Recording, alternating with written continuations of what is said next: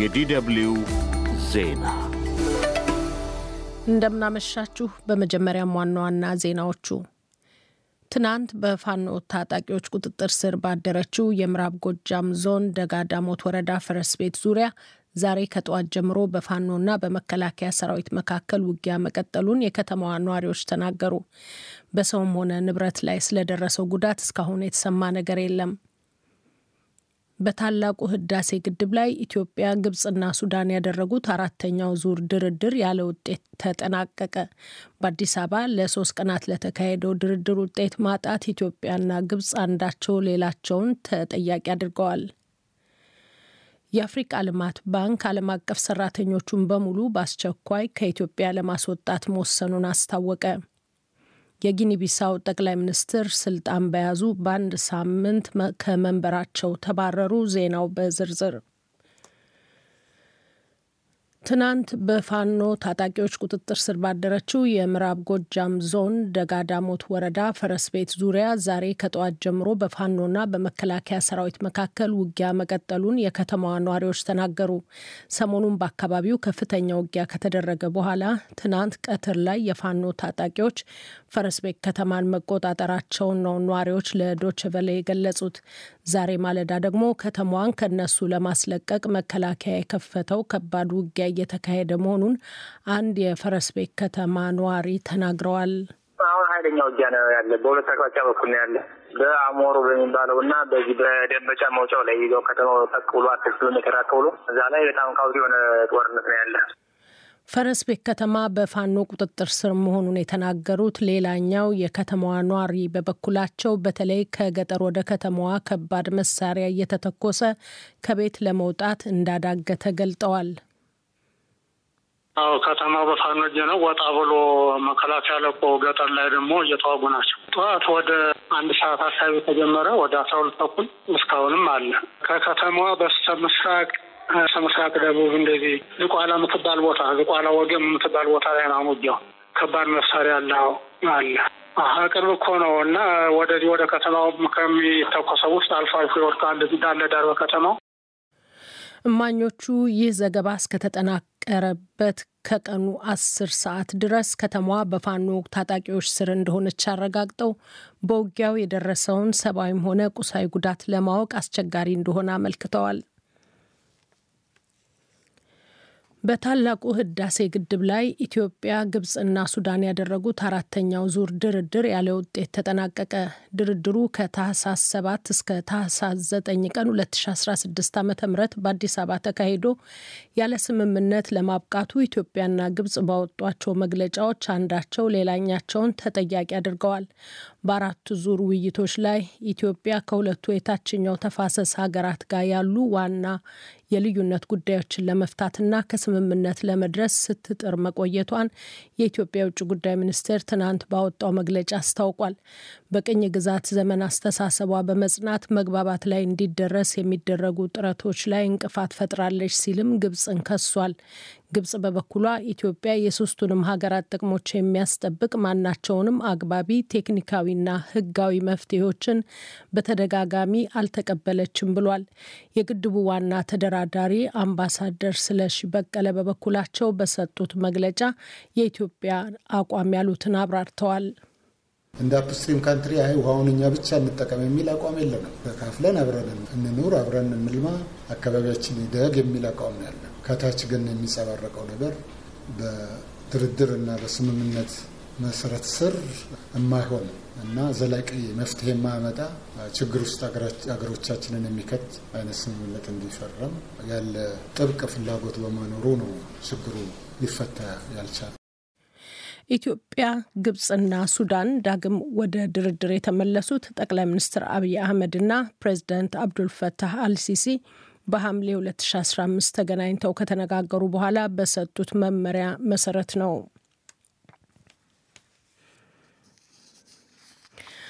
የአፍሪቃ ልማት ባንክ ዓለም አቀፍ ሰራተኞቹን በሙሉ በአስቸኳይ ከኢትዮጵያ ለማስወጣት መወሰኑን አስታወቀ። ባንኩ ዛሬ ይህን ውሳኔውን ባሳወቀበት መግለጫው እርምጃው ከኢትዮጵያ የተቀጠሩትን ሰራተኞች እንደማይመለከትና ሙሉ ተቀጣሪ ሆነው በስራ ላይ እንደሚቆዩ አስታውቋል። ባንኩ እንደገለጸው ያሳለፈው ውሳኔ በቅርቡ ተጥሷል ሲል በገለጸው ዲፕሎማሲያዊ ስምምነትና የኢትዮጵያ የጸጥታ ኃይሎች በሁለት ዓለም አቀፍ የባንኩ ሰራተኞች ላይ ፈጸሙት ባለው ጥቃት ምክንያት ነው። በጎርጎሮሳዊ ጥቅምት 31 ቀን 2023 ዓ ም መቀመጫቸው አዲስ አበባ የሆነ ሁለት ዓለም አቀፍ ሰራተኞቹ በህገ ወጥ መንገድ ታስረዋል፣ ጥቃት ተፈጽሞባቸዋል፣ ክስ ሳይመሰረትባቸውና ምንም አይነት ይፋዊ ማብራሪያ ሳይሰጥ ለሰዓታት ታስረዋል ሲል ባንኩ አስታውቋል። ይህም በሰዎቹ ዲፕሎማሲያዊ ያለመከሰስ መብት እንዲሁም በአፍሪቃ ልማት ባንክና በተቀባይ ሀገር በኢትዮጵያ ፌዴራል መንግስት በተፈጸመ ስምምነት ውስጥ የተቀመጡ ልዩ መብቶች ላይ የተፈጸመ ትልቅ ጥሰት ነው ብሏል ባንኩ። ችግሩ እንደደረሰ የአፍሪቃ ልማት ባንክ ፕሬዝደንት ወዲያውኑ ከኢትዮጵያ መንግስት ከፍተኛ ባለስልጣናት ጋር ከተነጋገሩ በኋላ ሁለቱ የባንኩ ሰራተኞች መለቀቃቸው ተጠቅሷል። አድማጮች የምትከታተሉት የዶቸ ቨለ ዲደብሊውን ዜና ነው። የጊኒ ቢሳው ጠቅላይ ሚኒስትር ስልጣን በያዙ በአንድ ሳምንት ከመንበራቸው ተባረሩ። የፖለቲካ ቀውስ የገጠማት የሀገሪቱ ፕሬዝዳንት ኡማሮ ሲሶኮ ኢምባሎ በዛሬው ዕለት በፕሬዝዳንታዊ መመሪያ ጠቅላይ ሚኒስትር ጌራልዶ ማርቲንስን ከስልጣን ማሰናበታቸውን ሮይተርስ ዘግቧል። ኢምባሎ ከ20 ቀናት በፊት የመፈንቅለ መንግስት ሙከራ ሲደረግ እርምጃ አልወሰደም ያሉትን የሀገሪቱን ፓርላማን በትነዋል። ሆኖም ባለፈው ሳምንት ማክሰኞ ዕለት ማርቲንስን በጠቅላይ ሚኒስትርነት ሰይመው ነበር። እንዲያም ሆኖ ዛሬ ከስልጣን መሰናበታቸውን ያመለከተው ፕሬዝደንታዊ መመሪያ ምክንያቱን አልጠቀሰም። ማርቲንስ የሀገሪቱ የቀድሞ ገዢ ፓርቲ አባል ሲሆኑ አሁን የዋነኛው የተቃዋሚዎች ጥምረት መሪ ናቸው። ጊኒቢሳው ከፖርቹጋል ቅኝ ግዛት ከተላቀቀችበት ከጎርጎሮሳዊ 1974 ዓ ም ጀምሮ ባልተረጋጋ ፖለቲካ እየታመሰች በርካታ መፈንቅለ መንግስት ተካሂዶባታል። የሱዳን ጦር ቁልፍ የተባለችውን ዋዳ ማዳኒ ከተማን መልቀቁን አስታወቀ። ጦሩ ከተማዋን የለቀቀው ትናንት ፈጥኖ ደራሹ ኃይል መግፋቱን ተከትሎ ሲቪሎች ከከተማዋ በብዛት በመውጣታቸው መሆኑን ዘገባዎች ያመለክታሉ። እንደ ሮይተርስ ዘገባ የፈጥኖ ደራሹ ኃይሎች ከቅርብ ሳምንታት ወዲህ በዳርፉር ግዛት ይዞታቸውን አጠናክረው አዳዲስ አካባቢዎችን እየተቆጣጠሩ ነው። ዋዳ ማዳኒን ከተማ ከዋና ከተማ ካርቱም በደቡብ ምስራቅ 170 ኪሎ ሜትር ርቀት ላይ የምትገኝ ናት። ቦታዋ ለሰብአዊ እርዳታ መከማቻና ለሀገር ውስጥ ተፈናቃዮችም መጠጊያ ሆና መቆየቷን ሮይተርስ አመልክቷል። የፈጥኖ ደራሹ ኃይል ወደ ከተማዋ መግባት 300 ሺህ የሚገመቱ ሰዎች ከስፍራው እንዲሸሹ ማድረጉን ዓለም አቀፉ የስደተኞች ድርጅት አይኦኤም አስታውቋል። የሩሲያ ፍርድ ቤት በሐሰት መረጃ ምክንያት ጉግልን 50.8 ሚሊዮን ዶላር ቀጣ። ታስ የዜና ወኪልን የጠቀሰው ሮይተርስ እንደዘገበው አልፋቤት ጉግል የዩክሬንን ግጭት በተመለከተ ያወጣውን የሐሰት ያለውን መረጃ እንዲያጠፋ ቢነገረውም ባለማጥፋቱ ነው የተቀጣው።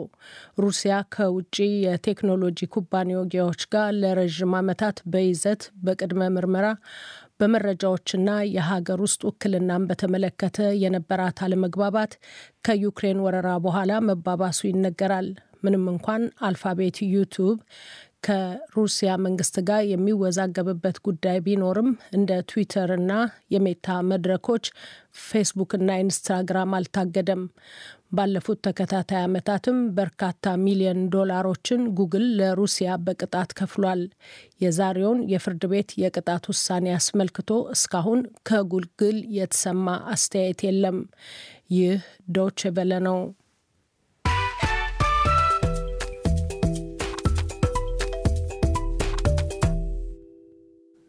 አድማጮች ከዶች ቨለ ዜናውን ለማጠቃለል ዋና ዋናዎቹን በድጋሚ ላሰማችሁ። ትናንት በፋኖ ታጣቂዎች ቁጥጥር ስር ባደረችው የምዕራብ ጎጃም ዞን ደጋዳሞት ወረዳ ፈረስ ቤት ዙሪያ ዛሬ ከጠዋት ጀምሮ በፋኖና በመከላከያ ሰራዊት መካከል ውጊያ መቀጠሉን የከተማዋ ነዋሪዎች ተናገሩ። በሰውም ሆነ ንብረት ላይ ስለደረሰው ጉዳት እስካሁን የተሰማ ነገር የለም። በታላቁ ህዳሴ ግድብ ላይ ኢትዮጵያ፣ ግብጽና ሱዳን ያደረጉት አራተኛው ዙር ድርድር ያለ ውጤት ተጠናቀቀ። በአዲስ አበባ ለሶስት ቀናት ለተካሄደው ድርድር ውጤት ማጣት ኢትዮጵያና ግብጽ አንዳቸው ሌላቸውን ተጠያቂ አድርገዋል። የአፍሪቃ ልማት ባንክ ዓለም አቀፍ ሰራተኞቹን በሙሉ በአስቸኳይ ከኢትዮጵያ ለማስወጣት መወሰኑን አስታወቀ። የጊኒ ቢሳው ጠቅላይ ሚኒስትር ስልጣን በያዙ በአንድ ሳምንት ከመንበራቸው ተባረሩ። ዜናው በዚሁ አበቃ።